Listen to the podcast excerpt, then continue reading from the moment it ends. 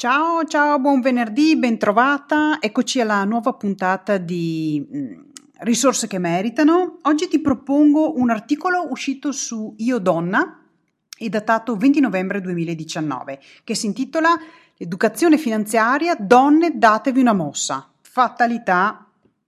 Eccoci qua. L'articolo dice si affidano ancora i compagni, non programmano, non investono ed è un errore. In Italia l'occupazione femminile è ancora al 50% e l'indipendenza economica resta sulla carta, ma nuove iniziative spingono le donne a diventare più autonome. Scoprite come e voi avete già scoperto come perché eh, siamo qua insieme.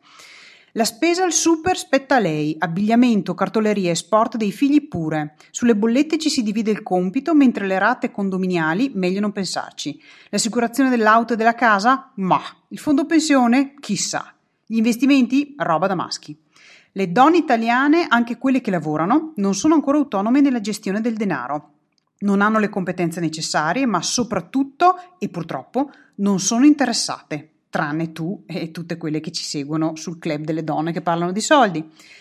Eh, preferiscono delegare, come dimostra la recentissima indagine di Eumetra per conto della società di credito al consumo Agos. Le donne si occupano direttamente solo delle spese quotidiane, co-gestiscono o meglio fanno da supporto a chi gestisce le vacanze e poco altro, mentre per il resto si affidano al compagno o al papà.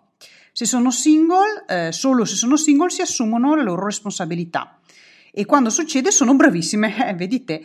Questo dimostra, sostiene il presidente di Umetra, eh, che i talenti ci sono, però mancano gli strumenti per gestirli. Il, si va avanti dicendo che molte donne non hanno la più pallida idea di dove il marito tenga i soldi e si accontentano di ricevere una cifra, quasi una paghetta, come i bambini e questo rischia di essere un pericolo vero in caso di separazione. Assolutamente, io sottolineo e sottolineerò sempre l'autonomia L'indipendenza economica è fondamentale per proteggerci. Prosegue, ma ancora più sconcertante è che l'Italia tra i paesi OXE è quello dove c'è la maggiore differenza di genere nell'alfabetizzazione finanziaria. A livello dei paesi arabi, dice Anna Maria Lusardi, direttrice di Quello che conta, il Comitato per la programmazione dell'educazione finanziaria istituito nel 2017 dal Ministero dell'Economia di concerto con quello dell'istruzione. Anna Maria Lusardi è super tosta, io la seguo su Twitter da parecchio tempo, veramente una, una persona estremamente competente e che fa tantissimo per l'educazione finanziaria. Lei dice il peggio è che il gap comincia tra i ragazzini, già a 15 anni, come ci dicono i dati Ox Pisa. Alle domande sulla finanza le ragazze rispondono più spesso con un non lo so che indica non solo mancanza di conoscenza, ma anche di fiducia. Se non mi sento ferrata, non mi esprimo. Beh, questo concetto l'ho sottolineato più volte. Io sono fermamente convinta che nel momento in cui acquisisci delle competenze eh, maggiori eh, delle conoscenze maggiori in questo ambito, hai anche una fiducia in te stessa che poi si riflette nella scuola, nel lavoro e in tutte le altre decisioni eh, della vita. Servono nuove strategie di coinvolgimento, dicono. La diffidenza femminile verso il denaro è antica, culturale, non si supera facilmente. Eh, le donne controllano le spese ex post, guardano il saldo, tengono la contabilità minuta, usano i contanti più dei loro compagni, sono prudenti, che può essere un bene, ma senza una visione a lungo termine. E questo è un male. Purtroppo il 40% di loro crede che il suo stile di vita dipenda dal partner, mentre tra gli uomini solo il 15%. Figurati, loro hanno un punto di vista completamente diverso e molto più uh, autonomo. L'indipendenza economica è ancora poco rilevante per gli altri, non per me, te e, e gli altri del club, ma l'educazione finanziaria è un'abilità, va sperimentata, serve una volontà forte per esercitarsi. Eccolo qua, guarda. Questo articolo è perfetto, dopo te lo linko alla fine.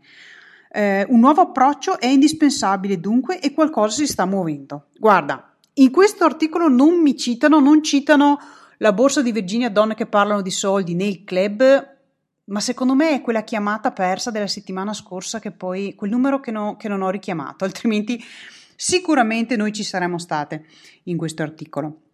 Ottimo, ti allego eh, quanto letto. Questo non fa altro che provare che, uno, l'iniziativa che stiamo portando avanti insieme è eccezionalmente importante e assolutamente eh, sulla via giusta.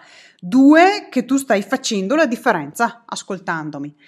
e eh, nell'articolo sottolinea anche che serve eh, collaborazione tra donne, serve passaparola, perciò quello che ti chiedo assolutamente è diffondi il più possibile tutte le cose che facciamo insieme, tutti gli argomenti che affrontiamo insieme, metti a disposizione anche degli altri il link del canale Telegram, il mio sito vivirginiabusato.it perché mh, se ci aiutiamo a vicenda riusciremo veramente a creare una community di donne autonome dal punto di vista economico e finanziario, più sicure di sé e come conseguenza più serene in tutti gli aspetti della loro vita, per se stesse e anche per la loro famiglia.